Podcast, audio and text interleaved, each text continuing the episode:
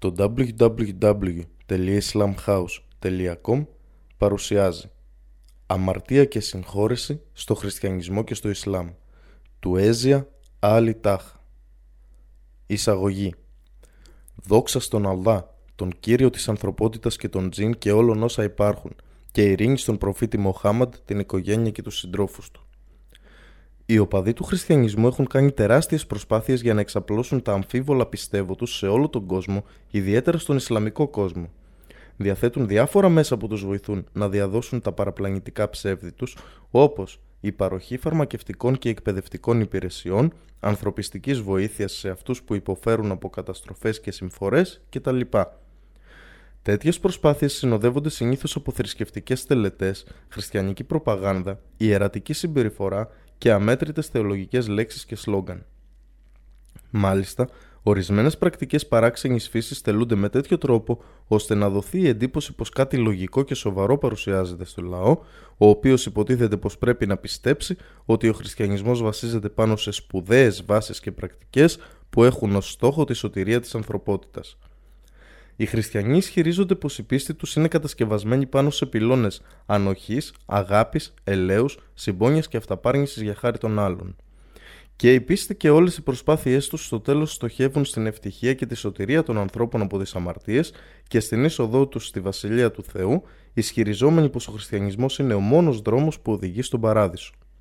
Επιπλέον, επιμένουν πως οι απόψεις και οι προσπάθειές τους θα οδηγήσουν τελικά και αναπόφευκτα την ανθρωπότητα στην αιώνια ευτυχία μέσω της σωτηρίας, η οποία θα ελευθερώσει τον άνθρωπο από τις αμαρτίες και θα τον εισάγει στη Θεία Βασιλεία του Θεού, όπου μόνον οι χριστιανοί εισέρχονται. Ωστόσο, η αλήθεια απέχει πολύ από τους ισχυρισμούς τους.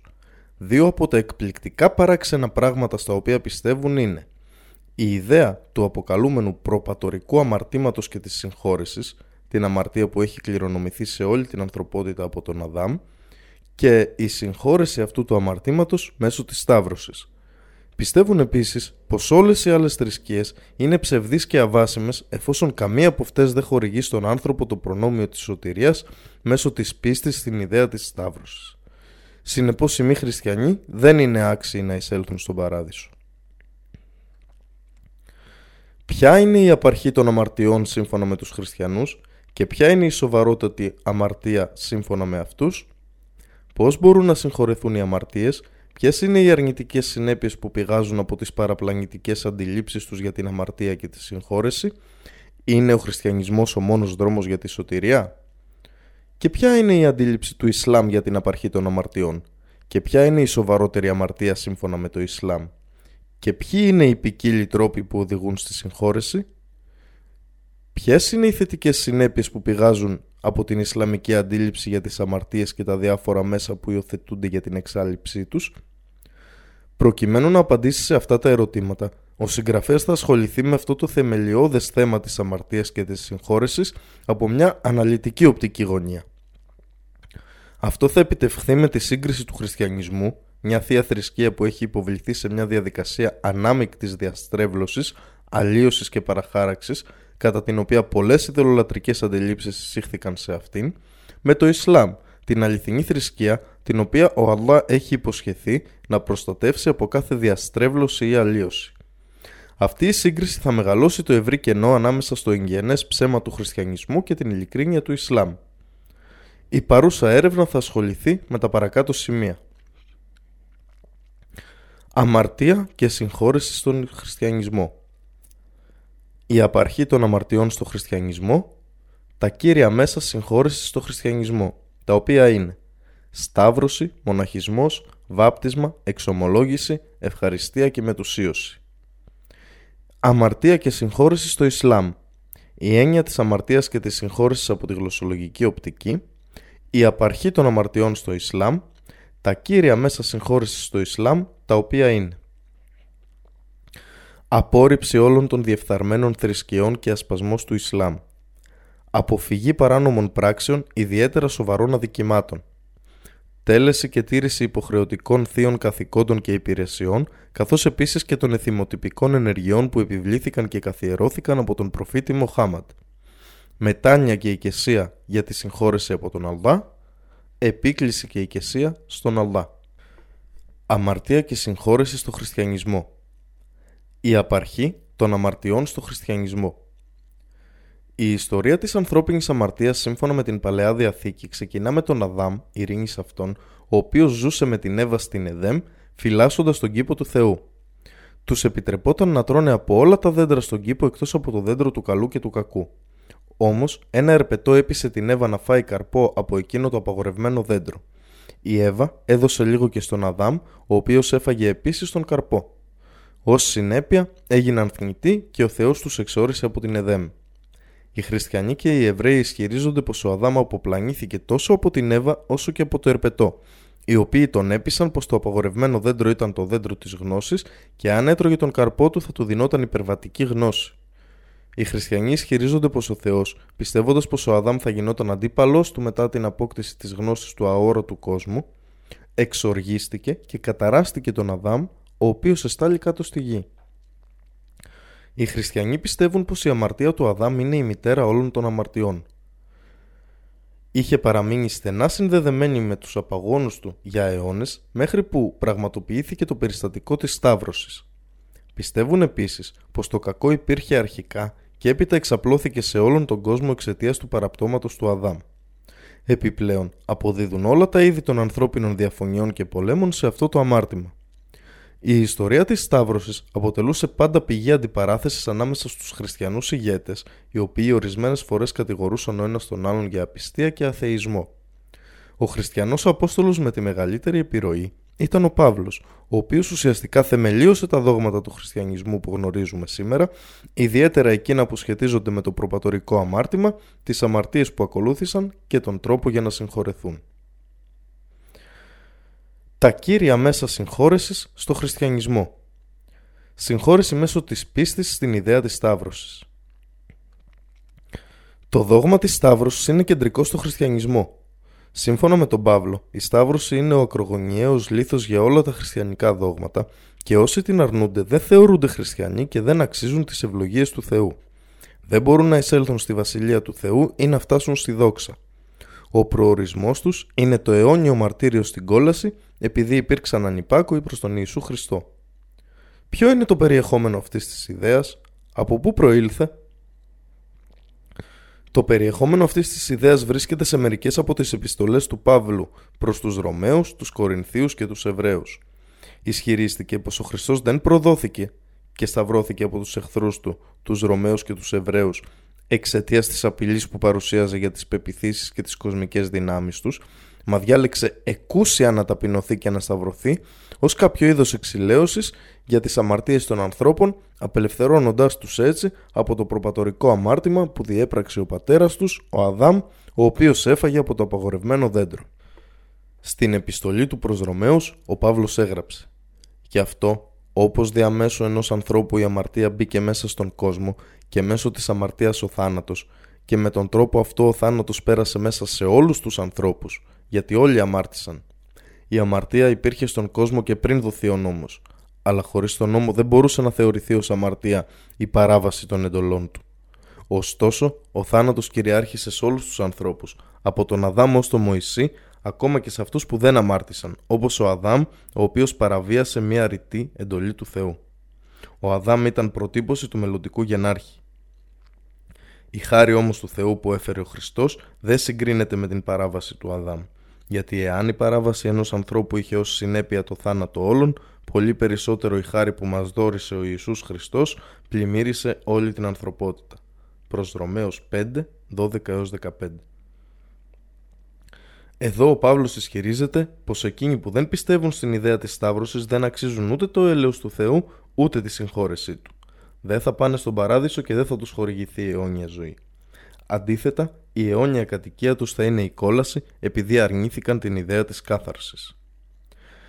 Υπό το φως της ερμηνείας του Παύλου για την αμαρτία του Αδάμ και τον τρόπο με τον οποίο συγχωρούνται οι αμαρτίες, όλοι οι άνθρωποι, συμπεριλαμβανομένων των προφητών και των αγγελιαφόρων, είναι καταραμένοι από το Θεό.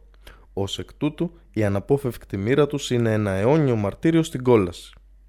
Επιπλέον, όλοι όσοι αρνούνται την ιδέα της Σταύρωσης και της σωτηρίας είναι μολυσμένοι με το προπατορικό αμάρτημα και εξορισμένοι από το έλεος του Θεού. Οι ιερείς επηρεάστηκαν σημαντικά από τις αντιλήψεις του Παύλου αναφορικά με την ιστορία της σωτηρίας. Ένας από αυτούς, ο Χάνα Μακάρ Αλισάουι, έγραψε μια επιστολή κατά το 12ο αιώνα μετά Χριστόν, απευθυνόμενος στον Ναμπού Ουμπαϊντουλά Αλ Καζράτζι, έναν αντιλουσιανό λόγιο, προκαλώντας τον να πιστέψει στο χριστιανισμό και την ιδέα της Σταύρωσης, ώστε να σωθεί από το κληρονομημένο αμάρτημα. Η επιστολή εμφανίστηκε στο βιβλίο του Άμπου Ουμπάιντ ανάμεσα στο Ισλάμ και στο χριστιανισμό. Λέει: «Το έλεος του Θεού και ειρήνη σε σένα. Δοξάζω το Θεό που μας καθοδήγησε ορθά και μας υποστήριξε με το γιο του. Παρέτεινε το έλεος του με τη σταύρωση του Ιησού Χριστού, ο οποίος μας λύτρωσε με το ιερό αίμα του. Μας έσωσε από το μαρτύριο της κολάσεως και φορτώθηκε για μας τις αμαρτίες του Αδάμ. Έχισε το δικό του αίμα για την ευτυχία ολόκληρης της ανθρωπότητας, οι οποίοι εξαγνίστηκαν από αυτήν την αμαρτία, εκτός από εκείνους που δεν πίστεψαν σε αυτόν. Αν επιθυμείς να σου χορηγηθεί το έλεος του Θεού και να κατοικήσεις στον Παράδεισο, πίστεψε στο Θεό και πες: Ο Ιησούς Χριστός είναι Υιός του Θεού, ο οποίος είναι ο ίδιος ο Θεός και το Άγιο Πνεύμα, τρεις θεότητες σε μία». Από πού προήλθαν αυτές οι σατανικές ιδέες? Πώς διείσδησαν μέσα στο χριστιανισμό? Ο φημισμένος δυτικός θεολόγος Ρούντολφ Μπούλτμαν είπε στο βιβλίο του «Ιησούς»: «Ο Παύλος πήρε τις ιδέες του από τους Εβραίους της Μικράς Ασίας, οι οποίοι υιοθέτησαν το χριστιανισμό. Επηρεάστηκαν σημαντικά από την ελληνική φιλοσοφία και το μύθο της Μεγάλης Μητέρας, ο οποίος ήταν Εβραίος διαδεδομένος στην Ελλάδα εκείνη την περίοδο. Και φαίνεται πως ανέμειξαν τα δόγματα του χριστιανισμού με την παλιά θρησκεία τους, η οποία δεν εγκαταλείφθηκε πλήρως. Η θρησκεία της Μεγάλης Μητέρας πηγάζει από ένα μύθο για τη θεά Σαμπέλα, η οποία ήταν αραβωνιασμένη με έναν άνδρα ονομαζόμενο Άτας. Εκείνη τον λάτρευε, μα ξαφνικά αυτός πέθανε, τον θρηνούσε. Η φύση, συμπεριλαμβανομένων των δέντρων, των ποταμών και των θηρίων, μοιραζόταν μαζί της το πένθος και θλίψη κατέκλυσε ολόκληρο το σύμπαν. Ξαφνικά, όπως συνεχίζει ο μύθος, ο Άτας αναστήθηκε από το θάνατο. Είχε μεταμορφωθεί από ένα συνηθισμένο άνθρωπο με περιορισμένες δυνάμεις σε υψηλόφρονα θεό. Η Σαμπέλα ήταν τρισευτυχισμένη και η φύση ξαναμοιραζόταν την ευτυχία μαζί της. Ο ήλιος ανέτειλε, τα ποτάμια ξεχύλιζαν και η γη έγινε πράσινη από τη βλάστηση της. Οι άνθρωποι βγήκαν έξω για να γιορτάσουν την περίσταση. Έγινε έθιμο να γιορτάζουν αυτό το περιστατικό κάθε άνοιξη για να δοξάζουν τον Άτα, ο οποίος νίκησε το θάνατο και έδωσε ζωή στην νεκρή γη. Εκείνη την ημέρα συνήθιζαν να προσφέρουν θυσίες για το Θεό που νίκησε το θάνατο. Χρόνο με το χρόνο εμφανίστηκε μια τάξη μοναχών, οι οποίοι παρότριαν τους ανθρώπους να πιστέψουν σε αυτό το μύθο και να προσφέρουν θυσίες για τον Άτα προκειμένου να απελευθερωθούν από τις αμαρτίες τους και να εισαχθούν στη Βασιλεία του Θεού. Δεν είναι περίεργο λοιπόν το ότι ο Παύλος πήρε την ιδέα της σταύρωσης και της εξηλαίωσης από τους Εβραίους της Μικράς Ασίας, αφού ήταν και ο ίδιος αρχικά Εβραίος. Κατά το νεαρό της ηλικίας του ξεκίνησε να διώκει τους Εβραίους που προσελητίζονταν στο χριστιανισμό, καθώς οι νέες πεποιθήσεις και συμπεριφορές τους τον πρόσβαλαν. Μα μία μέρα, ενώ ταξίδευε στη Δαμασκό, υποτίθεται πως άκουσε τη φωνή του Χριστού να του λέει: «Γιατί καταδιώκεις τους οπαδούς μου?». Αυτή η εμπειρία εντυπωσίασε τόσο πολύ τον Παύλο, ώστε σύντομα έγινε χριστιανός. Ο Παύλος δεν δίστασε να δανειστεί μύθους και παραμύθια και να τα βάλει μέσα στο χριστιανικό βιβλίο. Η δικαιολογία του ήταν πως ήθελε να ενθαρρύνει τους μη χριστιανούς ειδωλολάτρες να τείνουν προς το χριστιανισμό. Ο Αχμετ Σάλαμπι, ένας Άραβας λόγιος, σχολίασε γι' αυτό το περιστατικό στο βιβλίο του «Χριστιανισμός», λέγοντας: «Η καθολικότητα του χριστιανισμού, η οποία εισήχθη από τον Παύλο, αποτέλεσε το σημείο καμπής στην ιστορία αυτής της θρησκείας. Ανοίγοντας διάπλατα την πύλη για όλους, ο Παύλος υποχρεώθηκε να προσαρμόσει διάφορα δόγματα για να γεφυρώσει το χάσμα ανάμεσα στη θρησκεία των Εβραίων και τις ιδωλολατρικές αντιλήψεις που ήταν διαδεδομένες στην Ευρώπη εκείνης της περίοδου. Έτσι, εισήγαγε την ιδέα της Αγίας Τριάδας και της σωτηρίας, ώστε να αντιμετωπίσει τις αντιλήψεις των εθνών που προσελητίζονταν στο χριστιανισμό». Σε πολλά σημεία των επιστολών του, ο Παύλος επιβεβαίωσε πως τα δόγματα που εισήγαγε στο χριστιανισμό δεν υπαγορεύτηκαν σε εκείνον από το Χριστό, μα ήταν δικά του. Με αυτόν τον τρόπο, οι προσπάθειες του Παύλου να βρει έναν τρόπο να εξαλείψει τις αμαρτίες του Αδάμ δημιούργησαν μια θρησκεία ριζικά διαφορετική από τη θρησκεία που κηρύχθηκε από τον Ιησού, ειρήνης σε αυτόν. Αυτή η διαστρεβλωμένη θρησκεία που δημιουργήθηκε από τον Παύλο είναι η ίδια θρησκεία που κηρύσσεται παντού σήμερα υπό το όνομα του χριστιανισμού. Και αυτό ακριβώς υπέδειξε ο δυτικός θεολόγος Ντέιβις στο βιβλίο του «Κηρύγματα στο όρος», όπου έγραψε: «Ο αληθινός χριστιανισμός δεν υπήρχε μέχρι που ο Παύλος συναντήθηκε με τη δεύτερη θεότητα μέσα στην Αγία Τριάδα. Άρχισε τότε να γράφει επιστολές σε διαφορετικά έθνη, κηρύσσοντας τον χριστιανισμό όπως τον έλαβε από το λυτρωτή. Έτσι ο Παύλος θεωρείται ο πραγματικός ιδρυτής του χριστιανισμού που βλέπουμε σήμερα. Αν ο Παύλος δεν είχε εμφανιστεί, ο χριστιανισμός δεν θα αποτελούσε ποτέ καθολική θρησκεία και δεν θα είχε ποτέ γίνει ευρέως αποδεκτή από εκατομμύρια ανθρώπους». Συνεπώς, η ιδέα της σταύρωσης που εισήχθηκε από τον Παύλο, ο οποίος την κατέστησε υποχρέωση για τους ειλικρινείς πιστούς, αποτελεί ξένη έννοια που δεν υπήρχε στο χριστιανισμό πριν την αναπτύξει ο Παύλος. Δεν συνδέεται με κανένα από τα πραγματικά κηρύγματα του Ιησού, του Υιού της Μαρίας. Συνεπώς, ολόκληρη η ιδέα απορρίπτεται εντελώς. Επιπλέον, ο Παύλος δεν αναφέρθηκε στις πηγές από τις οποίες έλαβε τις πληροφορίες για τον Ιησού. Αντίθετα, παραδέχτηκε πως οι διδασκαλίες του Ιησού αποκαλύφθηκαν σε αυτόν στα όνειρά του. Αυτό ακυρώνει τους ισχυρισμούς του, καθώς η άμεση επικοινωνία με την αρχική πηγή έχει χαθεί. Και οι ιστορίες του αποτελούν μόνο μια συλλογή μύθων και οραμάτων που στερούνται καταγεγραμμένων αποδείξεων. Συγχώρεση μέσω του μοναχισμού.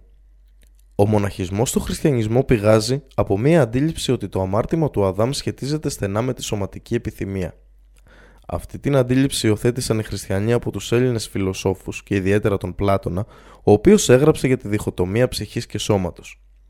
Βλέπει το σώμα ως τη φυλακή της ψυχής, η οποία προσπαθεί συνεχώς να φτάσει στην ύψιστη προέλευσή της, γιατί αποτελούσε μέρος του Θεού και στη συνέχεια χωρίστηκε από αυτόν ώστε να ενσαρκωθεί σε όλα τα ζωντανά πλάσματα. Έτσι, βρίσκεται σε διαρκή πάλι με το σώμα, το οποίο εμποδίζει την άνοδο της ψυχής στην προέλευσή της, ώστε να ενωθεί με αυτόν. Ο συγγραφέας του «Θρησκείες και δόγματα», εξετάζοντας τις απόψεις του Πλάτωνα για το Θεό και τη δημιουργία, είπε: «Το σύμπαν έχει το δικό του αιώνιο δημιουργό. Η πραγματική φύση οποιοδήποτε ατομικού πράγματος εξαρτάται από τη μορφή στην οποία μετέχει. Οι μορφές διαφέρουν σημαντικά από τα συνηθισμένα πράγματα που μπορούμε να δούμε γύρω μας. Τα συνηθισμένα πράγματα αλλάζουν, μα οι μορφές τους όχι. Οι μορφές δεν υπάρχουν ούτε στο χώρο ούτε στο χρόνο. Αναγνωρίζονται από τη διάνοια, μα όχι από τις αισθήσεις». Ο Πλάτωνας πίστευε πως παρόλο που το σώμα πεθαίνει και αποσυντίθεται, η ψυχή συνεχίζει να ζει αιώνια. Μετά το θάνατο του σώματος, η ψυχή μεταναστεύει σε αυτό που ο Πλάτωνας αποκαλεί βασίλειο των αγνών μορφών.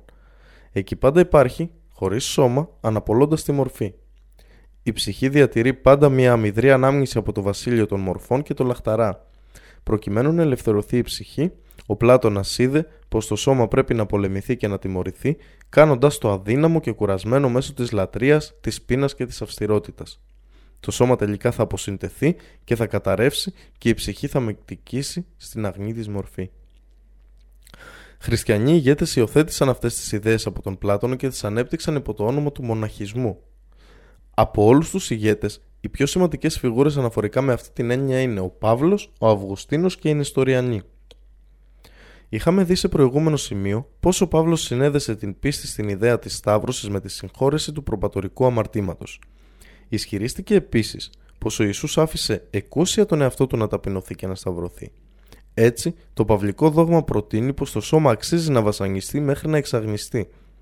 Στην επιστολή του προς Εφεσίους, ο Παύλος έγραψε: «Ζούσατε τότε σύμφωνα με τις απαιτήσεις αυτού εδώ του κόσμου, υπακούοντας στον άρχοντα των πονηρών δυνάμεων που βρίσκονται ανάμεσα σε ουρανό και γη, στο σατανικό πνεύμα που εξακολουθεί να εξουσιάζει όσους δεν υπακούν στο Θεό. Έτσι, σαν και αυτούς, ζήσαμε κάποτε κι εμείς όλοι. Ήμασταν δούλοι στις επιθυμίες μας και κάναμε ό,τι ήθελε το αμαρτωλό εγώ μας. Η αμαρτωλή μας φύση μας οδηγούσε, όπως και τους υπόλοιπους ανθρώπους, σε πράξεις που προκαλούσαν την οργή του Θεού. Ο Θεός όμως μας αγάπησε, γιατί είναι πλούσιος σε έλεος και έχει απέραντη αγάπη. Και ενώ ήμασταν πνευματικά νεκροί εξαιτίας των παραπτωμάτων μας, μας ξανάδωσε ζωή μαζί με τον Χριστό». Προς Εφέσιους 2, 2-5. Οι χριστιανοί πιστεύουν πως ο Αδάμ ανταποκρίθηκε στις φυσικές του επιθυμίες και τα κτηνώδη πάθη του και έτσι παράκουσε το Θεό τρώγοντας από το απαγορευμένο δέντρο. Το σώμα λοιπόν είναι η απαρχή όλων των αμαρτιών και δεν μπορεί να εξαγνιστεί εκτός κι αν βασανιστεί και ταπεινωθεί. Σύμφωνα με τους χριστιανούς, η ψυχή είναι το θύμα του σώματος και το αιώνιο μαρτύριό της προκαλείται από τα συνεχή παραπτώματα του σώματος. Προκειμένου να βοηθήσει την ψυχή να ταξιδέψει ελεύθερα στο δημιουργό της, το σώμα πρέπει να ταπεινωθεί. Με την πάροδο του χρόνου εμφανίστηκε μια τάξη μοναχών και καλογριών. Για να ανήκει σε αυτήν την ομάδα κάποιο νέο μέλος, έπρεπε να περάσει έναν αριθμό φάσεων κατά τις οποίες έπρεπε να εκθέσει το σώμα του σε ταπείνωση και βασανιστήρια. Όσοι έδειχναν σθένος γινόντουσαν δεκτοί ως αυτό που οι χριστιανοί αποκαλούν Άγιοι. Ένας τρόπος να πολεμήσει κανείς το σώμα του ήταν η αποχή από το γάμο.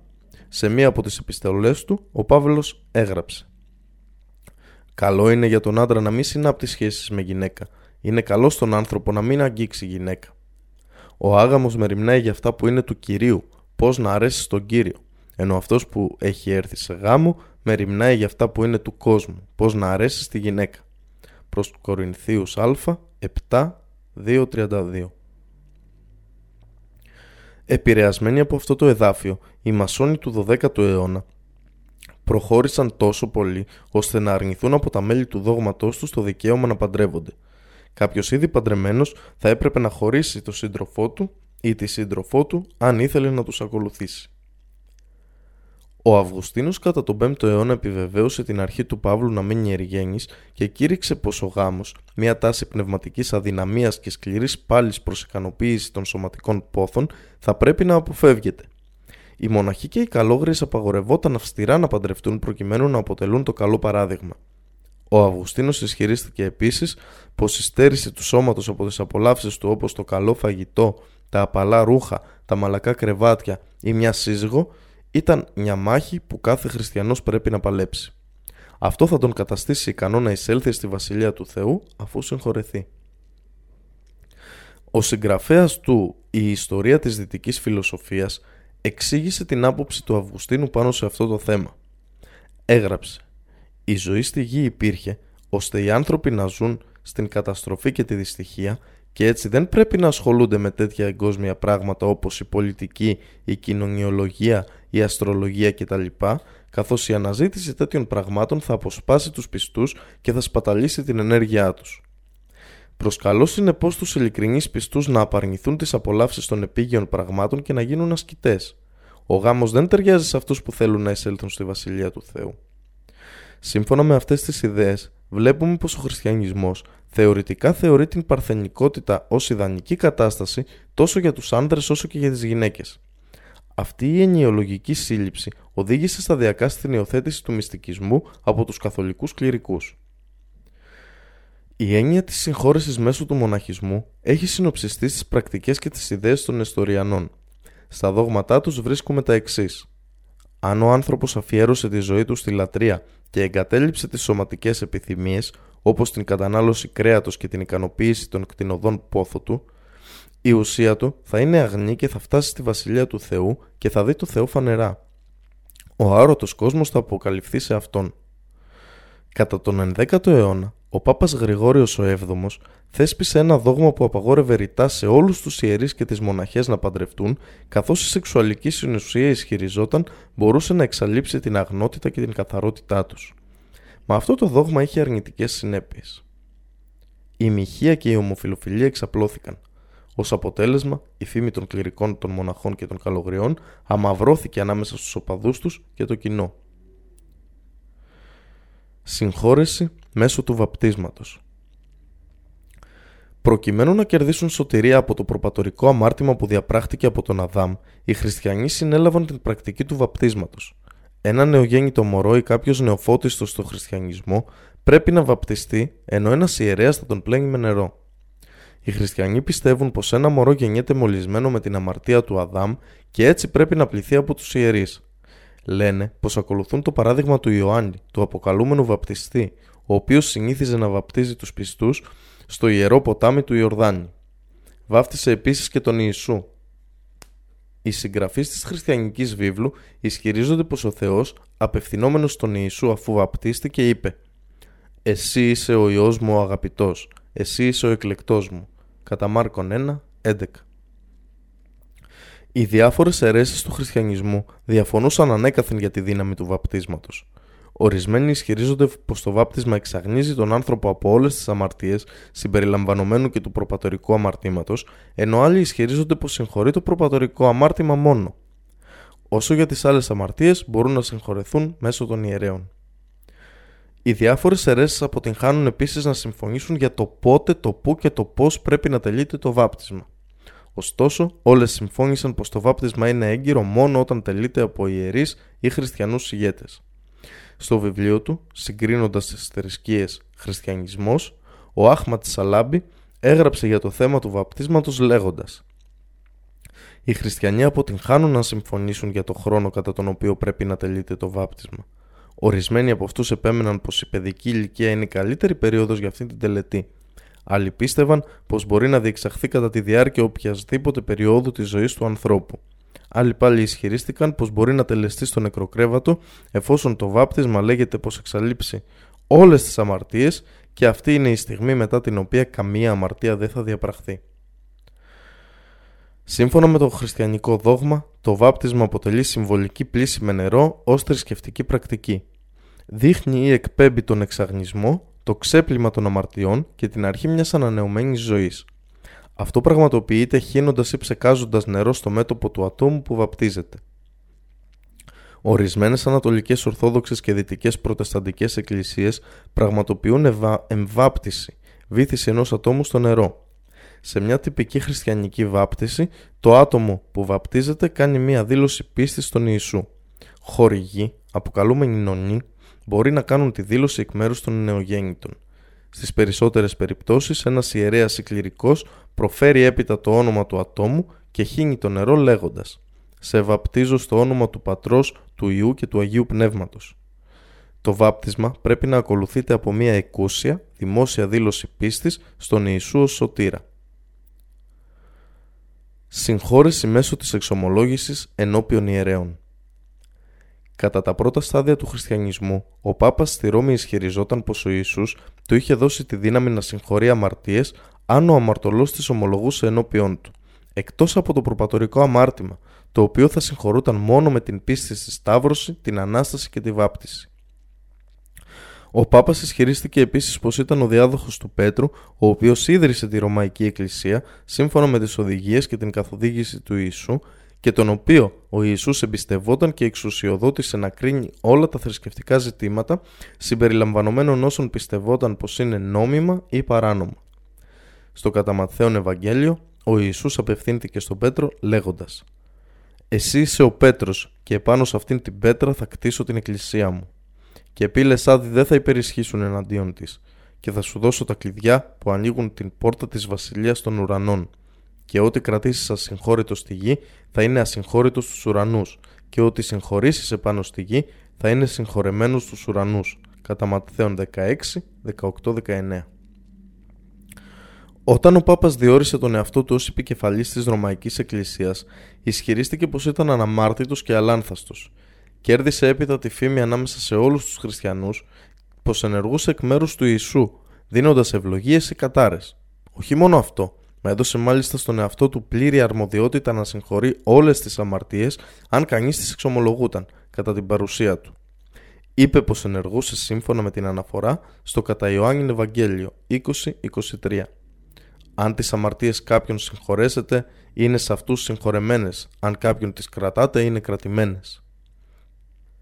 Επιπλέον, οι ιερατικές σύνοδοι, ιδιαίτερα αυτή που πραγματοποιήθηκε στη Ρώμη το Γρηγοριανό 1215, αναγνώρισαν τις αρχές του Πάπα αναφορικά με τη συγχώρεση των αμαρτιών και τη στέρηση της εισόδου στον Παράδεισο από όσους αντιτίθενται σε αυτόν. Τα μέλη της Συνόδου πίστευαν πως αν κάποιος είχε τη δικαιοδοσία να συγχωρεί, θα είχε και τη δικαιοδοσία να αρνεί τη συγχώρεση. Συνεπώς, πολλοί πάπες χρησιμοποιούσαν το δικαίωμα της άρνησης συγχώρεσης από εκείνους τους βασιλείς ή ευγενείς που διαφωνούσαν πολιτικά μαζί τους, προκειμένου να επιβάλλουν την εξουσία τους στους ανθρώπους. Όταν οι άνθρωποι συνοστίζονταν μπροστά στην πόρτα του Πάπα ζητώντας συγχώρεση, οι βοηθοί του επέβαλαν πρόστιμα σε όσους ήθελαν να εξομολογηθούν τις αμαρτίες τους κατά την παρουσία τους στον Πάπα. Τα πράγματα εκφυλίστηκαν ακόμη περισσότερο όταν η συγχώρεση εξαρτιόταν από την καταβολή ενός ορισμένου χρηματικού ποσού. Όταν η ανάγκη για χρήματα αυξήθηκε κατά τη διάρκεια των σταυροφοριών, ο Πάπας και οι βοηθοί του άρχισαν να πωλούν τα συγχωροχάρτια. Και κάθε φορά που προέκυπτε ανάγκη για χρήματα ώστε να χτιστούν εκκλησίες, μοναστήρια ή σχολεία, ο Πάπας έδινε εντολές να τυπωθούν και να διανεμηθούν συγχωροχάρτια. Διαβεβαίωνε τους αγοραστές πως αιώνια κατοικία τους θα είναι ο Παράδεισος. Με αυτόν τον τρόπο, τεράστιες περιουσίες συμπεριλαμβανομένων χρημάτων, κοσμημάτων, εκτάσεων γης και όπλων συσσωρεύονταν στον Πάπα και στους βοηθούς του. Όταν η ιδέα της πώλησης συγχωροχαρτιών έφτασε στα απομακρυσμένα μέρη του χριστιανικού κόσμου, οι άνθρωποι θεώρησαν δύσκολο το να ταξιδέψουν στη Ρώμη ώστε να εξομολογηθούν τις αμαρτίες τους ενώπιον του Πάπα. Ο Πάπας άδραξε την ευκαιρία και εξουσιοδότησε τους τοπικούς καρδινάλιους και ιερείς να ενεργούν εκ μέρους του. Αυτή η παράδοση χρησιμοποιείται ακόμα και στις μέρες μας. Οι τοπικοί καρδινάλοι και οι ιερείς εκμεταλλεύτηκαν την εξουσία που δόθηκε σε αυτούς από τον Πάπα και άρχιζαν να εκβιάζουν τους απλούς ανθρώπους. Αγόραζαν για τους εαυτούς τους παλάτια, κατοικίες και εκτάσεις γης. Ως αποτέλεσμα, δύο τάξεις ανθρώπων προέκυψαν κατά το Μεσαίωνα. Η ανώτατη τάξη, που αποτελούταν από φεουδάρχες, ευγενείς και κληρικούς, και η κατώτατη τάξη, που αποτελούταν από έμισθα όργανα, εργάτες και δουλοπάρικους. Συγχώρεση μέσω ευχαριστίας και μετουσίωσης. Οι πάπες της Ρωμαϊκής Εκκλησίας εισήγαγαν έναν άλλον τρόπο άφεσης των αμαρτιών, μέσω της ευχαριστίας και της μετουσίωσης. Η ρίζα της ιστορίας βρίσκεται στις επιστολές του Παύλου και στο Ευαγγέλιο του Ιωάννη. Λέγεται πως ο Ιησούς μοιράστηκε το τελευταίο δείπνο του πριν τη Σταύρωση με τους μαθητές του. Το δείπνο αποτελούταν από ψωμί και κρασί. Το ψωμί παρίστανε το σώμα του Χριστού και το κρασί το αίμα του. Στην επιστολή του προς Κορινθίους, ο Παύλος είπε: «Επειδή εγώ παρέλαβα από τον Κύριο εκείνο το οποίο και παρέδωσα σε εσάς, ότι ο Κύριος Ιησούς κατά τη νύχτα που παραδεινόταν, έλαβε άρτον και αφού έκανε ευχαριστήρια προσευχή, έκοψε και είπε: Λάβετε, φάγετε, τούτο είναι το σώμα μου που κόβεται για χάρη σας, αυτό να κάνετε στη δική μου ανάμνηση». Παρόμοια και όταν τελείωσε το δείπνο, πήρε το ποτήρι και είπε: «Τούτο το ποτήρι είναι η Καινή Διαθήκη, που επικυρώνεται με το αίμα μου. Τούτο να κάνετε, όσες φορές πίνετε, στη δική μου ανάμνηση. Επειδή όσες φορές αν τρώτε τον άρτον τούτον και πίνετε το ποτήρι τούτο, τον θάνατο του Κυρίου εξαγγέλλετε μέχρι την έλευσή του». Προς Κορινθίους Α, 11, 23-26. Στο κατά Ιωάννην Ευαγγέλιο, ο Ιησούς φέρεται να είχε πει: «Σας διαβεβαιώνω απόλυτα, εγώ είμαι ο άρτος που κατέβηκε από τον ουρανό και χαρίζει τη ζωή. Όποιος φάει από αυτόν τον άρτο θα ζήσει αιώνια. Και ο άρτος, τον οποίο θα δώσω εγώ, είναι το σώμα μου, που θα το προσφέρω για να ζήσει ο κόσμος». Τότε οι Ιουδαίοι άρχισαν να φιλονικούν μεταξύ τους. «Πώς μπορεί αυτός να μας δώσει να φάμε τη σάρκα του», έλεγαν. Και ο Ιησούς τους είπε: «Σας βεβαιώνω, αν δεν φάτε τη σάρκα του Ιού του ανθρώπου και δεν πιείτε το αίμα του, δεν έχετε μέσα σας ζωή. Όποιος τρώει τη σάρκα μου και πίνει το αίμα μου, έχει αιώνια ζωή, και εγώ θα τον αναστήσω κατά την έσχατη ημέρα». Κατά Ιωάννη 6, 51-54. Όσο για τη μετουσίωση, σύμφωνα με τους χριστιανούς, αντιπροσωπεύεται από μερικές τελετουργίες που τελούνται στην Ανατολή από όσους αναζητούν συγχώρεση από το Θεό. Το Πάσχα πιστεύεται πως αντιστοιχεί στην ημέρα της Θείας Κοινωνίας. Συνεπώς, αν η σκηνή του τελευταίου δείπνου τελείται από έναν χριστιανό, τρώγοντας ψωμί και πίνοντας κρασί, πιστεύεται πως έχει φάει τη σάρκα του Χριστού και έχει πιει το αίμα του. Με τον τρόπο αυτό οι αμαρτίες του συγχωρούνται και θα εισαχθεί στη Βασιλεία του Θεού. Πώς προέκυψε στους χριστιανούς πως η κατανάλωση ψωμιού και κρασιού μπορεί να συμβολήσει μια τόσο παράξενη ιδέα όπως το να τρώνε τη σάρκα του λατρωμένου Θεού τους και να πίνουν το αίμα του? Πώς τολμούν να πίνουν κρασί ενώ τους απαγορεύεται αυστηρά στην Παλαιά Διαθήκη, στην οποία πιστεύουν ως μέρος της πίστης τους? Επιπλέον, δεν υπάρχει καταγεγραμμένη απόδειξη πως ο προφήτης Ιησούς, ειρήνης αυτόν, τους συμβούλεψε να κάνουν κάτι τέτοιο. Κλείνοντας αυτό το κεφάλαιο, μπορούμε να πούμε πως η χριστιανική έννοια της αμαρτίας και τα μέσα συγχώρεσής της είναι παράλογα, διεστραμμένα, επιζήμια για τη φυσική, ψυχική, κοινωνική και πνευματική υγεία και ευημερία του ανθρώπου. Αμαρτία και συγχώρεση στο Ισλάμ. Η λεξικογραφική ερμηνεία της αμαρτίας και της συγχώρεσης. Η αμαρτία μπορεί να οριστεί στο Ισλάμ ως εξής: εσκεμμένη παράβαση του νόμου του Θεού ή η κατάσταση ή η συνθήκη που προκύπτει από την πράξη αυτή. Αδίκημα οποιοδήποτε είδους, ανήθικη πράξη. Παράβαση οποιοδήποτε ισλαμικού νόμου ή κανόνα. Η συγχώρεση μπορεί να οριστεί στο Ισλάμ ως εξής. Η εγκατάλειψη της επιθυμίας να τιμωρήσει κανείς ή να ανταποδώσει σε έναν εχθρό ή παραβάτη. Μη διατήρηση κακίας προς τους άλλους. Εγκατάλειψη όλων των αξιώσεων για ζημία που προκλήθηκε σε εσάς από άλλους. Σύμφωνα με το Ισλάμ, το να ασφάλει ή να διαπράττει κανείς αμαρτία είναι ανθρώπινο, το να συγχωρεί είναι θεϊκό. Η προέλευση των αμαρτιών στο Ισλάμ.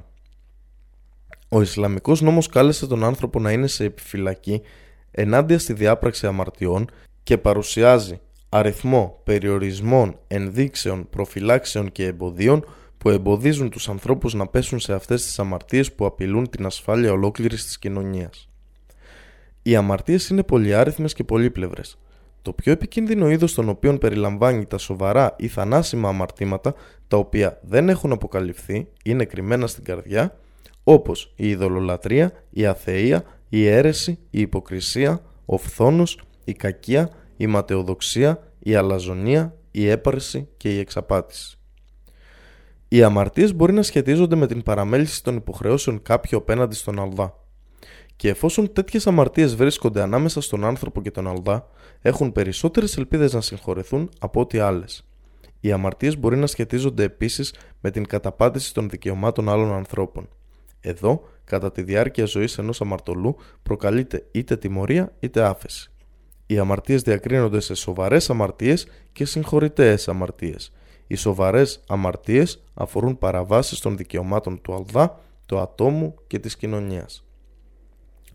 Ο αριθμός των σοβαρών αμαρτιών είναι αόριστος, ωστόσο μπορεί να περιοριστεί σε αυτές τις αμαρτίες οι δράστες των οποίων θα οδηγηθούν στην κόλαση. Ο Αλλάχ λέει στο Ιερό Κοράνιο: «Και όποιος αντιτίθεται στον αγγελιαφόρο, τον Μωχάμαντ, αφού του έχει γίνει φανερή η καθοδήγηση, ο ορθός δρόμος, και ακολουθεί άλλον δρόμο από αυτόν των πιστών, θα τον εγκαταλείψουμε στο δρόμο που διάλεξε και θα τον εισάγουμε στην κόλαση για να καεί μέσα της. Τι άθλιος προορισμός». 4.115. Ο παντοδύναμος Θεός λέει: «Και όποιος σκοτώνει έναν πιστό σκοπίμως, η ανταπόδοσή του είναι η κόλαση, όπου θα μείνει εκεί για πάντα. Και η οργή και η κατάρα του Αλλάχ βρίσκονται πάνω του, και ο Αλλάχ έχει προετοιμάσει μια τρομερή τιμωρία για αυτόν». 4.93. Αν κάποιος πιστός αποφεύγει αυτά τα θανάσιμα αμαρτήματα, υποτίθεται πως θα τους συγχωρεθούν τα συγχωρηταία. Αυτό επισημαίνεται στο Ιερό Κοράνιο, όπου ο Αλλάχ λέει: «Αν αποφύγετε τις μεγάλες αμαρτίες που απαγορεύεται να κάνετε, θα εξηλαιώσουμε για σας τις μικρές αμαρτίες και θα σας εισάγουμε σε μια ευγενή εισαγωγή. Παράδεισο». 4.31. Ωστόσο, οι συγχωρηταίες αμαρτίες μπορούν να μετατραπούν σε σοβαρές αν υποτιμούνται περιφρονητικά και διαπράττονται συνεχώς. Ο Αμπταλά Ιμπν Μασαούντ είπε: «Ένας πιστός βλέπει τις αμαρτίες του σαν να κάθεται κάτω από ένα βουνό, το οποίο φοβάται πως μπορεί να πέσει πάνω του. Ενώ ένας μοχθηρός κακοποιός θεωρεί τις αμαρτίες του μύγες που περνούν πάνω από τη μύτη του και τις διώχνει απλά έτσι. Ο Άμπου Σιχάμπ, ο δεύτερος αφηγητής, πέρασε το χέρι του πάνω από τη μύτη του για να δείξει πώς». Αλ-Μπουχάρι. Παρά τους περιορισμούς και τα εμπόδια που τίθενται από τον Ισλαμικό νόμο, ο άνθρωπος εκτίθεται συνεχώς σε πειρασμούς που τον κάνουν να σφάλει, οδηγούμενος από την άγνοιά του, τις επιθυμίες ή την ανθρώπινη αδυναμία. Έτσι, η πτώση στην αμαρτία είναι κάτι που αναμένεται από όλους τους ανθρώπους. Αυτό αναφέρεται σε πολλές από τις ευγενείς ρίσεις του προφήτη Μωχάμαντ, ειρήνη σε αυτόν. Το Ισλάμ ενθαρρύνει τους ανθρώπους να απέχουν από τους πειρασμούς που οδηγούν σε αμαρτίες. Όταν κάποιος σφάλει, ενθαρρύνεται να μετανοεί και να ζητά τη συγχώρεση του Αλλάχ και να πράττει συνεχώς το καλό. Ζητείτε από αυτόν να μην απελπίζεται για το έλεος του Αλλάχ, το οποίο υπάρχει πάντα εκεί. Ο Αλλάχ λέει στο Ιερό Κοράνιο: «Ω εσείς που πιστεύετε, στραφείτε στον Αλλάχ με ειλικρινή μεταμέλεια». 66.8. Ο Αλλάχ αγαπά αυτούς που απευθύνονται διαρκώς σε εκείνον και αγαπά αυτούς που διατηρούνται αγνοί και καθαροί. Ο Αλλάχ λέει: «Πες, ο Μωχάμαντ, ο δούλη μου του Αλλάχ, που σπαταλάτε εναντίον τον εαυτό σας πολλές αμαρτίες. Μην απελπίζεστε για το έλεος του Αλλάχ. Στα αλήθεια ο Αλλάχ συγχωρεί όλες τις αμαρτίες. Στα αλήθεια είναι ο Αλγαφούρ, συγχωρεί τα πάντα. Ο Αρραχήμ, πολυεύσπλαχνος. 39-53. Επίσης ο Αλλάχ λέει: όποιος κάνει μια καλή πράξη θα ανταμοιφθεί με δεκαπλάσια αμοιβή, και όποιος κάνει μια κακή πράξη θα καταγραφτεί για αυτόν μόνο αυτή, δηλαδή χωρίς να πολλαπλασιαστεί, και δεν θα αδικηθούν. 6-160. Ο Αμπού Σαΐντ Αλ-Χουντρέι αφηγήθηκε. Ο αγγελιαφόρος του Αλλάχ είπε: αν κάποιος ασπαστεί με ειλικρίνεια το Ισλάμ, τότε ο Αλλάχ θα συγχωρήσει όλες τις προηγούμενες αμαρτίες του, και μετά από αυτό ξεκινά η εκαθάριση των λογαριασμών. Η αμοιβή των καλών του πράξεων θα είναι από 10 μέχρι 700 φορές για κάθε καλή πράξη, και μία κακή πράξη θα καταγράφεται όπως είναι, εκτός κι αν ο Αλλάχ τη συγχωρέσει. Αλ-Μπουχάρι. Ο Αμπού Χουράιρα αφηγήθηκε επίσης. Ο αγγελιαφόρος του Αλλάχ είπε: ο Αλλάχ λέει: αν ο δούλος μου σκοπεύει να κάνει μία κακή πράξη, τότε ο άγγελοι μην τη γράψετε, εκτός κι αν την κάνει. Αν όμως την κάνει, τότε γράψτε την όπως είναι, δηλαδή μόνο μία κακή πράξη. Αν απέχει από το να την κάνει για χάρη μου, τότε γράψτε την ως καλή πράξη στο λογαριασμό του. Από την άλλη, αν σκοπεύει να κάνει μία καλή πράξη, μα δεν την κάνει, τότε γράψτε μία καλή πράξη στο λογαριασμό του.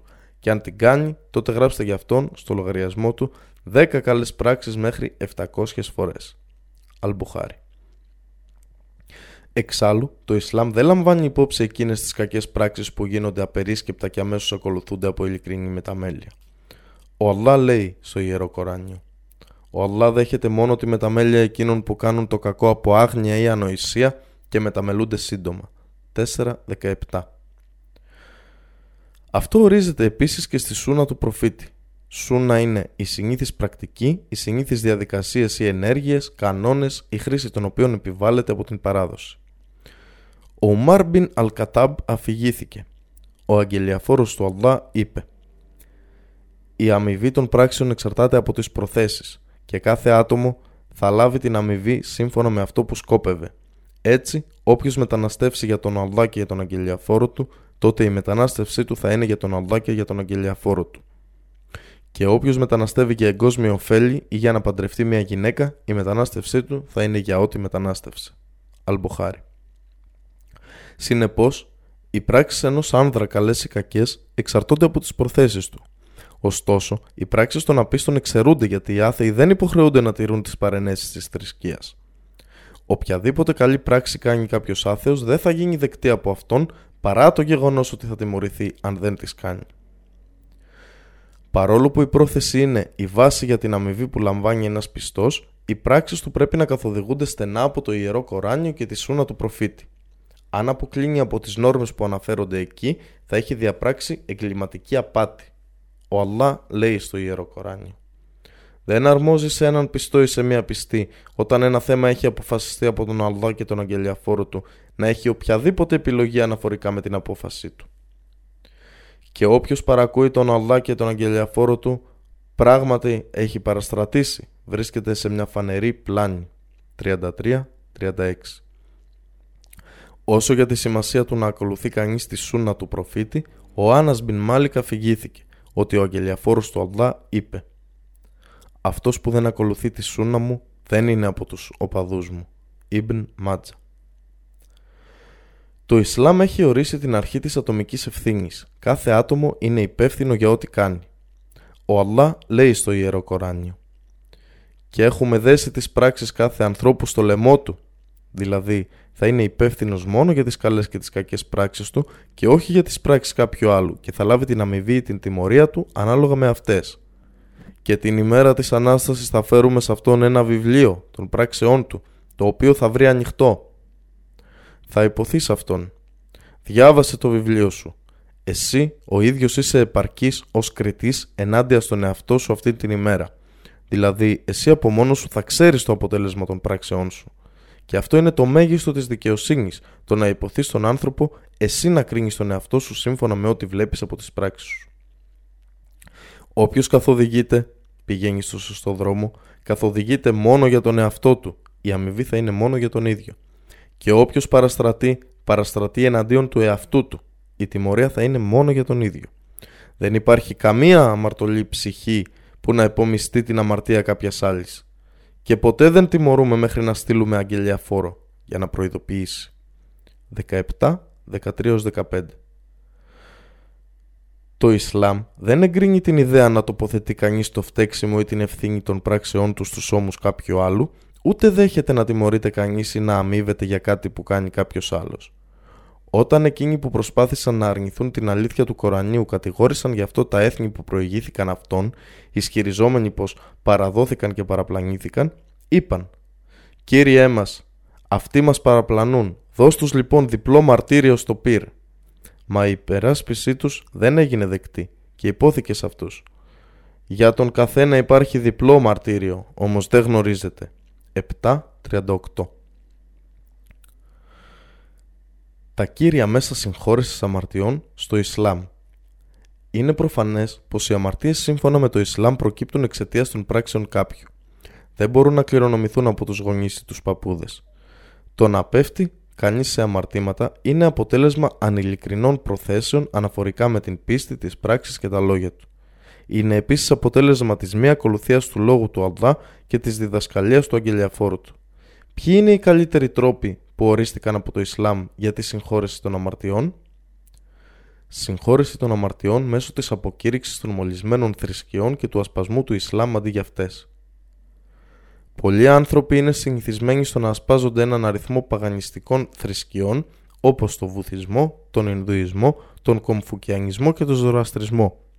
Επίσης, ορισμένες διαστρεβλωμένες θρησκείες που ήταν επίσημα αληθείς υιοθετούνται συνεχώς από εκατομμύρια ανθρώπους. Σε αυτές τις θρησκείες, ο πολυθεϊσμός αντικατέστησε το μονοθεϊσμό και πολυάριθμες μυθολογικές ιστορίες προσθέθηκαν στα αρχικά κείμενα, μεταμορφώνοντάς τα σε ένα περίεργο μείγμα. Ο Ιουδαϊσμός και ο Χριστιανισμός αποτελούν χαρακτηριστικά παραδείγματα τέτοιων διαστρεβλωμένων θρησκειών. Αν κανείς ασπάζεται οποιαδήποτε από αυτές τις θρησκείες, αφού το Ισλάμ έχει αποκαλυφθεί στον προφήτη Μωχάμαντ, δεν θα γίνει αποδεκτό από αυτόν και στη μέλουσα ζωή θα είναι από τους ηττημένους. Ο Αλλάχ λέει στο Ιερό Κοράνιο: «Και όποιος αναζητά εκτός του Ισλάμ άλλη θρησκεία, αυτό δεν θα γίνει αποδεκτό στον Αλλάχ από εκείνον και στη μέλουσα ζωή θα είναι από τους ηττημένους». 3.85. Σύμφωνα με τις διάφορες ερμηνείες αυτού του εδαφίου, το Ισλάμ δεν αποτελεί ούτε αίρεση ούτε εθνική θρησκεία. Ολόκληρη η θρησκεία είναι μία, γιατί η αλήθεια είναι μία.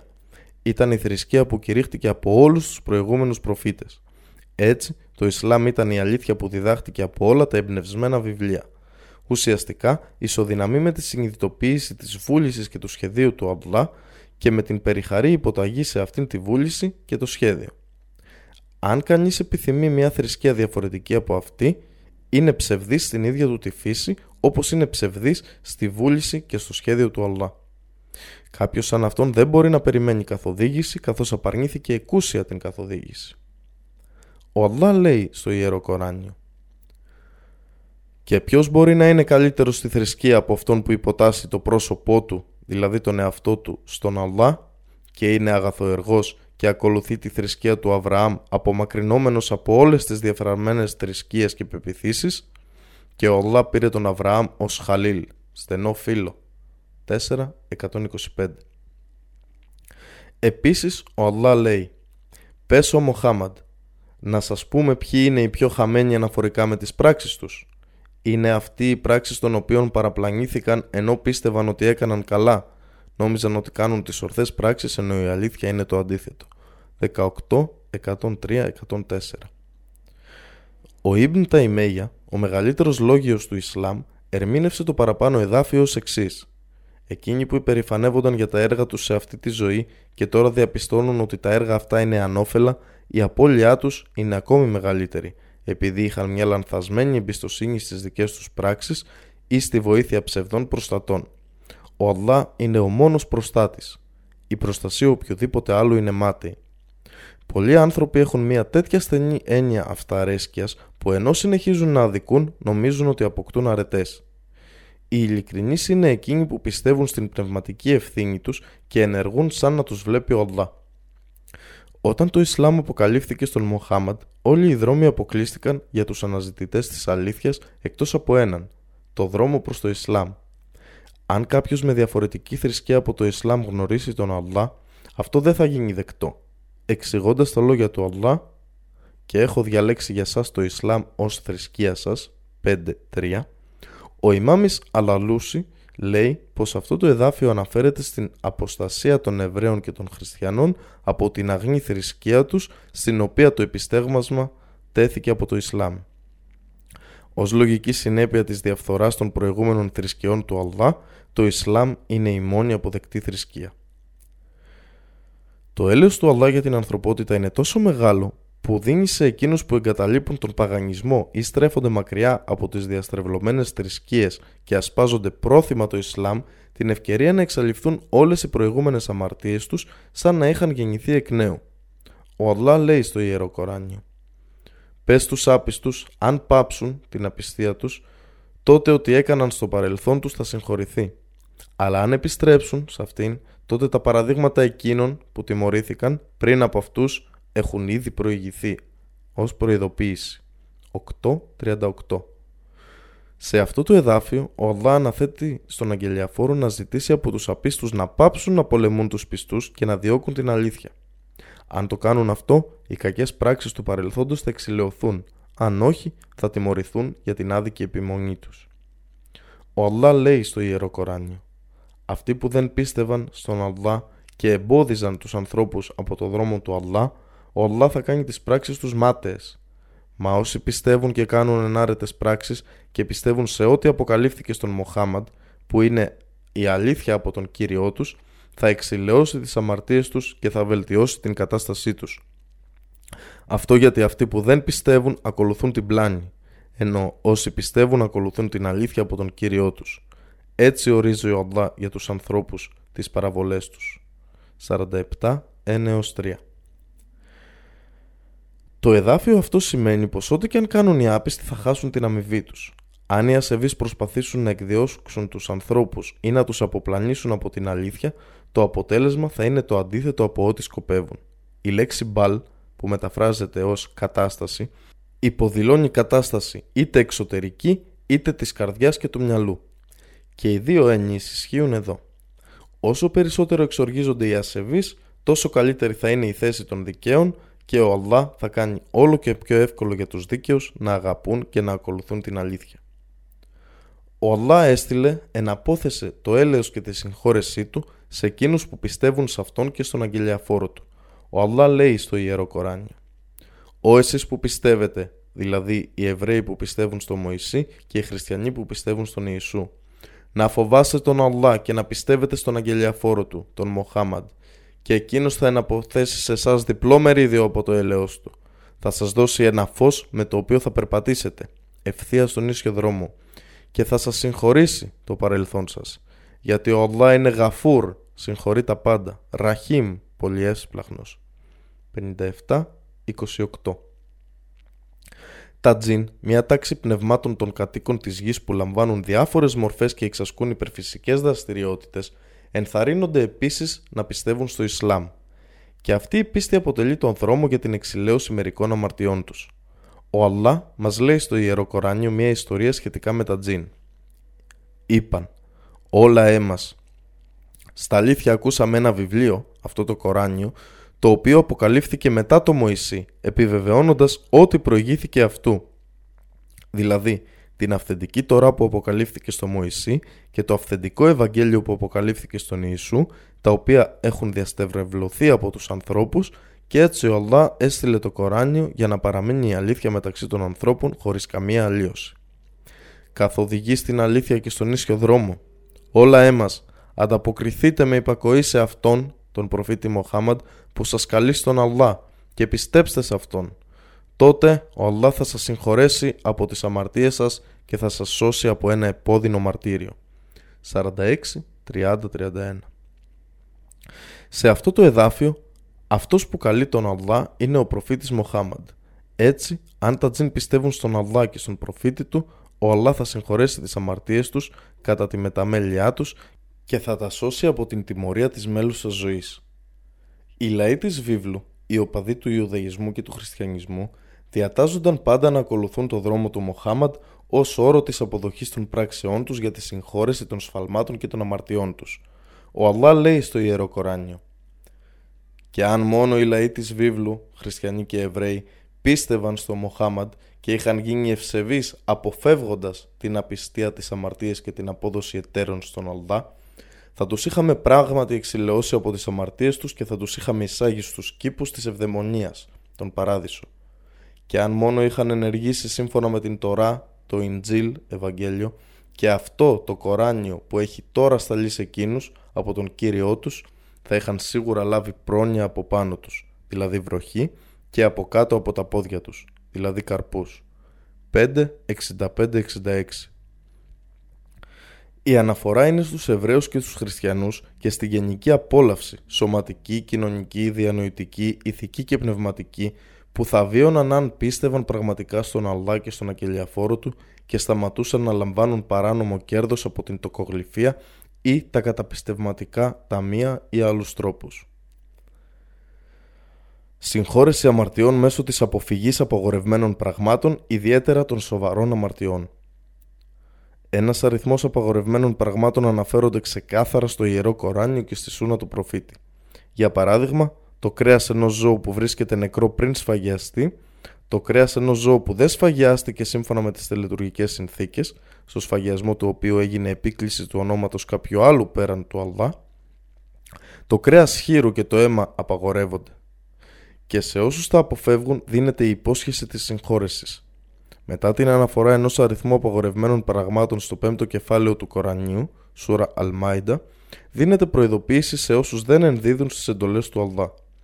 Και όποιος αρνείται την πίστη, τότε άκαρπο είναι το έργο του, και στη μέλουσα ζωή θα βρίσκεται ανάμεσα στους ηττημένους. 5.5. Η λέξη πίστη εδώ έχει ιδιαίτερη σημασία, που περιλαμβάνει πράξεις λατρείας όπως το νόμιμο φαγητό, την καθαριότητα, την κοινωνική αλληλεπίδραση, το γάμο και άλλα ενδιαφέροντα στη ζωή που συνδέονται με το καθήκον μας στον Αλλάχ και την πίστη σε αυτόν. Όσο για τον μουσουλμάνο που αντιστέκεται στις αισθητικές του επιθυμίες και πόθους και στην τάση του προς τις εγκόσμιες απολαύσεις που συχνά οδηγούν στη διάπραξη αμαρτιών, τον περιμένουν σημαντικές αμοιβές και συγχώρεση.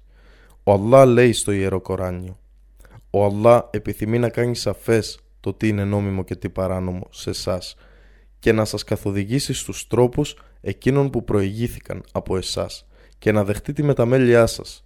Και ο Αλλάχ είναι Αλίμ, παντογνώστης, Χακίμ, πάνσοφος». Ο Αλλάχ επιθυμεί να δεχτεί τη μεταμέλειά σας, μα εκείνοι που ακολουθούν τους πόθους τους επιθυμούν εσείς, οι πιστοί, να παρεκκλίνετε τρομερά από τον ίσιο δρόμο. 4.26-27. Επίσης, ο Αλλάχ λέει: «Αν αποφύγετε τις μεγάλες αμαρτίες που απαγορεύετε να κάνετε, θα εξηλαιώσουμε για σας τις μικρές αμαρτίες και θα σας εισάγουμε σε μια ευγενή εισαγωγή, Παράδεισο». 4.31. Το πιο αποτρόπαιο από όλα τα πράγματα, τις σοβαρές αμαρτίες, καθορίζεται και προσδιορίζεται σε διάφορες ρίσεις του προφήτη. Ο Ιμάμις Ιμπν Καθίρ συγκέντρωσε τις ρίσεις των συντρόφων του προφήτη Μωχάμαντ αναφορικά με τις τεράστιες καταστροφικές αμαρτίες. Έπειτα όρισε μια μεγάλη καταστροφική αμαρτία ως την αμαρτία, τιμωρία της οποίας είναι η κόλαση στη μέλουσα ζωή και η οποία αξίζει νομική τιμωρία στην επίγεια ζωή. Συνεπώς, μεγάλη καταστροφική αμαρτία είναι αυτή που απαγορεύεται ρητά από κάποια αναφορά του Ιερού Κορανίου ή της Σούνα του Προφήτη. Και δεν υπάρχει αμφιβολία πως η αθεία και ο πολυθεϊσμός αποτελούν τις πιο καταστροφικές από όλες τις αμαρτίες. Αυτές δεν μπορούν να εξηλαιωθούν ούτε να συγχωρηθούν κατά τη μέλουσα ζωή, εκτός αν κάποιος μεταμελήσει κατά τη διάρκεια της ζωής του και γίνει μουσουλμάνος. Συγχώρεση αμαρτιών μέσω της στήρησης θρησκευτικών καθηκόντων, της ακολουθίας της Σούνα του Προφήτη και της τέλεσης επιθυμητών πράξεων. Αυτές οι πράξεις, η παραμέληση των οποίων δεν τιμωρείται από τον Αλλάχ, μα η τέλεση των οποίων ανταμείβεται. Ο Αλλάχ έχει ορίσει κάποια θρησκευτικά καθήκοντα, τα οποία έχουν ταξινομηθεί στους πυλώνες της πίστης, τελετές και αμοιβαίες σχέσεις. Η τέλεση αυτών των καθηκόντων αμείβεται σημαντικά και ιδιαίτερα τελετές όπως η προσευχή, η νηστεία, η ελεημοσύνη και το προσκύνημα, που αποτελούν πράξεις εξηλαίωσης για τις αμαρτίες ενός μουσουλμάνου. Ο Αμπού Χουράιρα αφηγήθηκε πως ο προφήτης είπε: «Η προσευχή που προφέρεται ομαδικά στο τζαμί είναι 25 φορές ανώτερη σε αμοιβή από την προσευχή που προφέρεται όταν είναι κανείς μόνος στο σπίτι του ή στον εργασιακό χώρο, γιατί αν κάποιος τελέσει νύψη και την κάνει τέλεια και έπειτα πάει προς το τζαμί με μόνη πρόθεση να προσφέρει προσευχή, τότε για κάθε βήμα που κάνει προς το τζαμί ο Αλλάχ τον αναβαθμίζει κατά ένα βαθμό σε αμοιβή και συγχωρεί, διαγράφει μία από τις αμαρτίες του σε κάθε βήμα του, μέχρι να εισέλθει στο τζαμί. Από τη στιγμή που εισέλθει στο τζαμί θεωρείται σε προσευχή για όσο περιμένει για την προσευχή, και οι άγγελοι συνεχίζουν να ζητούν τη συγχώρεση του Αλλάχ για αυτόν και συνεχίζουν να λένε: «Ο Αλλάχ, συγχώρεσέ τον, ο Αλλάχ, ελέησέ τον», για όσο συνεχίζει να κάθεται στο μέρος προσευχής του και δεν αερίζεται. Αλ-Μπουχάρι. Επίσης, ο Αμπού Χουράιρα αφηγήθηκε πως ο προφήτης είπε: «Όποιος νηστεύει κατά το μήνα Ραμαντάν με ειλικρινή πίστη και ελπίζει να λάβει την αμοιβή της νηστείας από τον Αλλάχ, όλες οι αμαρτίες του παρελθόντος θα είναι συγχωρημένες». Αλ-Μπουχάρι. Επίσης, ο Αμπού Χουράιρα αφηγήθηκε πως ο προφήτης είπε: «Η τέλεση της όμρα αποτελεί εξηλαίωση για τις αμαρτίες που διαπράττονται ανάμεσα σε αυτήν και στην προηγούμενη όμρα, και η αμοιβή του χάτζ, προσκύνημα, που είναι μαμπρούρ, αυτό που γίνεται δεκτό από τον Αλλάχ, δεν είναι παρά ο παράδεισος». Αλ-Μπουχάρι. Η τήρηση της σούνα του προφήτη και η τέλεση επιθυμητών πράξεων αποτελούν έναν τρόπο εξηλαίωσης αμαρτιών. Ο Αλλάχ λέει στο Ιερό Κοράνιο: «Πράγματι, οι καλές πράξεις σβήνουν τις κακές πράξεις». 11.114. Το να έχει κανείς υπομονή να ανέχεται τα πάθη και τις ατυχίες, όπως αρρώστιες, φτώχεια κτλ., λαμβάνει επίσης αμοιβή. Ο Αμπού Σάινταλ Αλ-Χουντρί και ο Αμπού Χουράιρα αφηγήθηκαν πως ο προφήτης είπε: «Καμία κόπωση, καμία ασθένεια, καμία θλίψη, καμία στεναχώρια, καμία βλάβη, κανένα άγχος δεν πλήττει κάποιον μουσουλμάνο, ακόμη και αν πρόκειται για το τρύπημα που παθαίνει από ένα αγκάθι, που ο Αλλάχ να μην εξηλαιώνει γι' αυτό μερικές από τις αμαρτίες του». Αλ-Μπουχάρι. Συγχώρεση αμαρτιών μέσω της μεταμέλειας προς τον Αλλάχ και της αναζήτησης της συγχώρεσής του. Ο Αλλάχ συγχωρεί τα πάντα. Είναι ο μόνος που δικαιούται να δέχεται μετάνοια και να συγχωρεί αμαρτίες. Λέει στο Ιερό Κοράνιο: «Ω εσείς που πιστεύετε, στραφείτε στον Αλλάχ με ειλικρινή μεταμέλεια. Ίσως ο Κύριός σας εξηλαιώσει από τις αμαρτίες σας και σας εισάγει σε κήπους, παράδεισο, κάτω από τους οποίους ρέουν ποτάμια. Την ημέρα που ο Αλλάχ δεν θα ταπεινώσει τον προφήτη και όσους πίστευαν μαζί του, αλλά το αντίθετο, ο Αλλάχ θα τιμήσει τον προφήτη και όσους πίστευαν μαζί του. Το φως τους θα προπορεύεται μπροστά τους και στα δεξιά τους, ενώ θα λένε: «Κύριέ μας, κράτησε το φως μας τέλειο για μας και μην το σβήσεις μέχρι να περάσουμε τη Σιράτ, μια γέφυρα πάνω από το πύρ της κολάσεως, με ασφάλεια». Λένε έτσι επειδή βλέπουν ότι το φως των υποκριτών έσβησε. «Και συγχώρεσέ μας, στα αλήθεια είσαι ικανός να κάνεις τα πάντα». 66.8. Επίσης ο Αλλάχ λέει: «Δεν γνωρίζουν ότι ο Αλλάχ δέχεται μετάνοια από τους δούλους του». 9.104. Ο Αμπού Χουράιρα αφηγήθηκε πως άκουσε τον αγγελιαφόρο του Αλλάχ να λέει: «Μα τον Αλλάχ, ζητώ τη συγχώρεση του Αλλάχ και στρέφομαι σε αυτόν με μεταμέλεια, περισσότερες από 70 φορές την ημέρα». Αλ-Μπουχάρι. Η καρδιά του ανθρώπου, όπως δημιουργήθηκε από τον Αλλάχ, είναι καθαρή και άσπλη. Κάθε φορά που ένας άνθρωπος κάνει μια κακή πράξη, αυτό σηματοδοτεί έναν λεκέ ή σκουριά στην καρδιά του. Αλλά με τη μετάνοια και τη συγχώρεση, τέτοιες κοιλίδες ξεπλένονται. Εάν δεν υπάρχει μετάνοια και συγχώρεση, οι λεκέδες εμβαθύνουν και εξαπλώνονται όλο και περισσότερο, έως ότου η καρδιά σφραγιστεί και τελικά ο άνθρωπος πεθάνει με πνευματικό θάνατο. Εξαιτίας των ανθρώπινων αδυναμιών, ο Αλλάχ παροτρύνει όλους τους μουσουλμάνους να αναζητήσουν τη συγχώρεσή του και να στραφούν με μεταμέλεια σε αυτόν. Ο Αλλάχ λέει στο Ιερό Κοράνιο: «Και αναζητήστε συγχώρεση από τον Αλλάχ. Στα αλήθεια ο Αλλάχ είναι γαφούρ, συγχωρεί τα πάντα, ραχήμ, πολυεύσπλαχνος». 73.20. Επίσης ο Αλλάχ λέει: «Και όποιος κάνει κάτι κακό ή αδικεί τον εαυτό του και έπειτα ζητά τη συγχώρεση του Αλλάχ, θα βρει τον Αλλάχ γαφούρ, συγχωρεί τα πάντα, ραχήμ, πολυεύσπλαχνο». 4.110. Ο προφήτης Μωχάμαντ συνήθιζε να παροτρύνει τους συντρόφους του να αναζητούν τη συγχώρεση του Αλλάχ, λέγοντάς τους πώς να το κάνουν. Ο Σαντάντ ιμπν Άους αφηγήθηκε πως ο προφήτης είπε: «Ο ανώτατος τρόπος να ζητάτε συγχώρεση από τον Αλλάχ είναι: «Ω Αλλάχ, είσαι ο Κύριός μου. Δεν υπάρχει άλλος Θεός που έχει το δικαίωμα να λατρεύεται παρά μόνο εσύ. Με δημιούργησες και είμαι δούλος σου και είμαι πιστός στον όρκο μου και στην υπόσχεσή μου σε σένα όσο περισσότερο μπορώ. Αναζητώ καταφύγιο σε σένα από όλα τα κακά που έχω διαπράξει. Αναγνωρίζω ενώπιόν σου όλες τις ευλογίες που έχεις χαρίσει σε μένα και ομολογώ σε σένα όλες τις αμαρτίες μου. Έτσι σε οικετεύω να με συγχωρέσεις, γιατί κανείς δεν συγχωρεί τις αμαρτίες εκτός από εσένα». Αλ-Μπουχάρι. Όταν διαπράττονται αμαρτίες που αφορούν τις υποχρεώσεις και τα καθήκοντα κάποιου απέναντι στον Αλλάχ, η μεταμέλεια μπορεί να γίνει δεκτή μόνο από εκείνους που πληρούν τις εξής προϋποθέσεις: αίσθημα μετάνοιας, αποχή από τη διάπραξη περισσότερων αμαρτιών και ισχυρή αποφασιστικότητα να μην διαπράξουν ξανά τέτοιες αμαρτίες. Και όταν οι αμαρτίες σχετίζονται με την παραβίαση των δικαιωμάτων κάποιου άλλου, ο παραβάτης θα πρέπει να διορθώσει όσα έκανε και να αποζημιώσει το άτομο που έπληξε για τη ζημία που προκάλεσε, μέχρι με ίσους όρους οι δύο πλευρές να φτάσουν σε κοινή απόφαση. Συγχώρεση των αμαρτιών μέσω της οικεσίας και της επίκλησης του Αλλάχ. Εφόσον αυτή η ζωή δεν αποτελεί το τέλος όλων των πραγμάτων και η ολοκλήρωσή της θα πραγματοποιηθεί στη μέλουσα ζωή, αρκεί μόνο να προσευχόμαστε στον Κύριο του παρόντος και του μέλλοντος και εκείνος θα μας ακούσει, θα μας συγχωρέσει, θα μας καθοδηγήσει και θα κάνει το δρόμο μας λίο. Μα η αλαζονία θα οδηγηθεί στην πτώση και στην ταπεινωτική της τιμωρία.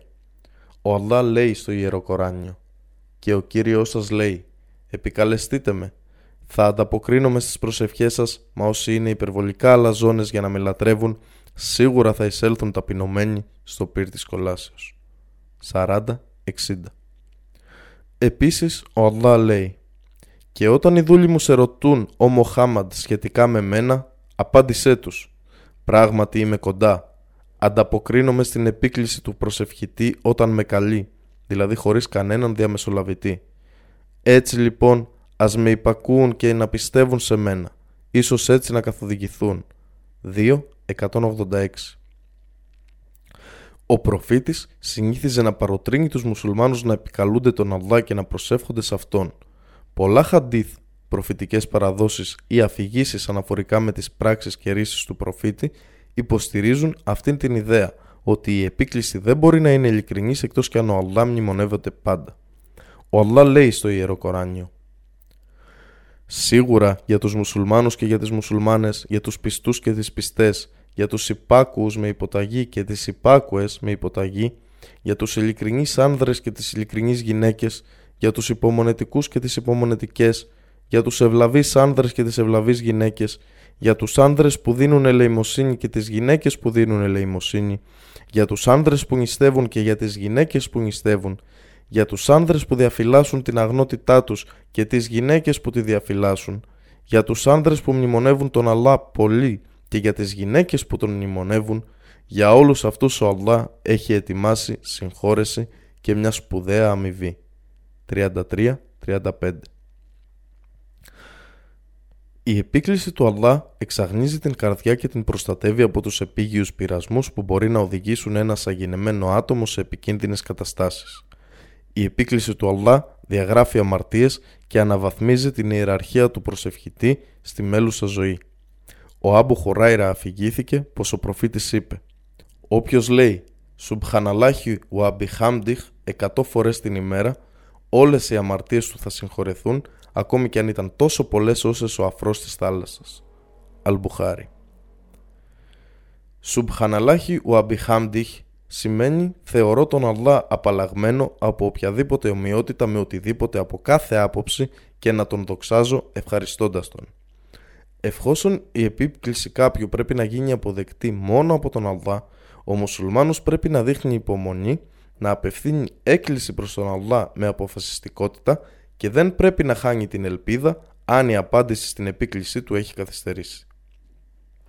Ο Αμπού Χουράιρα αφηγήθηκε πως ο προφήτης είπε: «Κανείς από εσάς δεν πρέπει να λέει «Ω Αλλάχ, συγχώρεσέ με αν το θες». «Ω Αλλάχ, δείξε έλεος σε μένα αν το θες». μα πρέπει πάντα να απευθύνεται στον Αλλά με αποφασιστικότητα, γιατί κανείς δεν μπορεί να αναγκάσει τον Αλλά να κάνει κάτι παρά τη θέλησή του. Αλ-Μπουχάρι. Και είπε: η επίκληση οποιοδήποτε από εσάς απαντάται από τον Αλλά αν δεν δείχνει ανυπομονησία, λέγοντας: επικαλέστηκα τον Αλλά, μα το αίτημά μου δεν απαντήθηκε. Αλ-Μπουχάρι.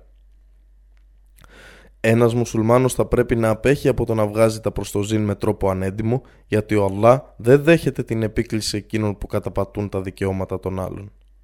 Ο Αμπού Χουράιρα αφηγήθηκε πως ο προφήτης είπε: αν κάποιος δώσει σε ελεημοσύνη κάτι που ισοδυναμεί με έναν χουρμά από έντιμα κερδισμένα χρήματα, και ο Αλλάχ αποδέχεται μόνο τα έντιμα κερδισμένα χρήματα, ο Αλλάχ την παίρνει στο δεξί του χέρι και έπειτα μεγιστοποιεί την αμοιβή της για αυτό το άτομο που τη δίνει, όπως όταν ανατρέφει κανείς από εσάς το μικρό του άλογο, μέχρι αυτή η αμοιβή να γίνει μεγάλη σαν βουνό. Αλ-Μπουχάρι. Κλείνοντας αυτό το βιβλίο, μπορούμε να πούμε πως η Ισλαμική έννοια της αμαρτίας και τα μέσα συγχώρεσής της, αν συγκριθούν με αυτά του χριστιανισμού, είναι πολύ απλά. Είναι ιδιαίτερα εύκολο να τα κατανοήσουμε και να τα εφαρμόσουμε. Αυτό απέχει πολύ από τις μυστήριες τελετές του χριστιανισμού, που υποτίθεται ότι εξαλείφουν τις αμαρτίες, όπως η ιδέα της σταύρωσης, ο μοναχισμός, το βάπτισμα, η εξομολόγηση ενώπιον του ιερέα, η ευχαριστία και η μετουσίωση. Σύμφωνα με το Ισλάμ, ο Αδάμ και η Εύα διέπραξαν αμάρτημα τρώγοντας από το απαγορευμένο δέντρο. Μα μετάνιωσαν και ζήτησαν συγγνώμη από τον Αλλάχ, ο οποίος δέχτηκε τη μεταμέλειά τους. Συνεπώς, δεν υπάρχει λόγος να υποθέσουμε πως το προπατορικό αμάρτημα που διαπράχτηκε από αυτούς κληρονομήθηκε από τα αθώα παιδιά τους. Σύμφωνα με το Ισλάμ, η διάπραξη αμαρτιών ή ο ενάρετος βίος αποτελεί ατομική ευθύνη. Η αναζήτηση συγχώρεσης αποτελεί ατομική ευθύνη. Υπάρχουν πάρα πολλοί τρόποι για να αποκτήσει ένας μουσουλμάνος συγχώρεση από τον Αλλάχ για τις αμαρτίες του.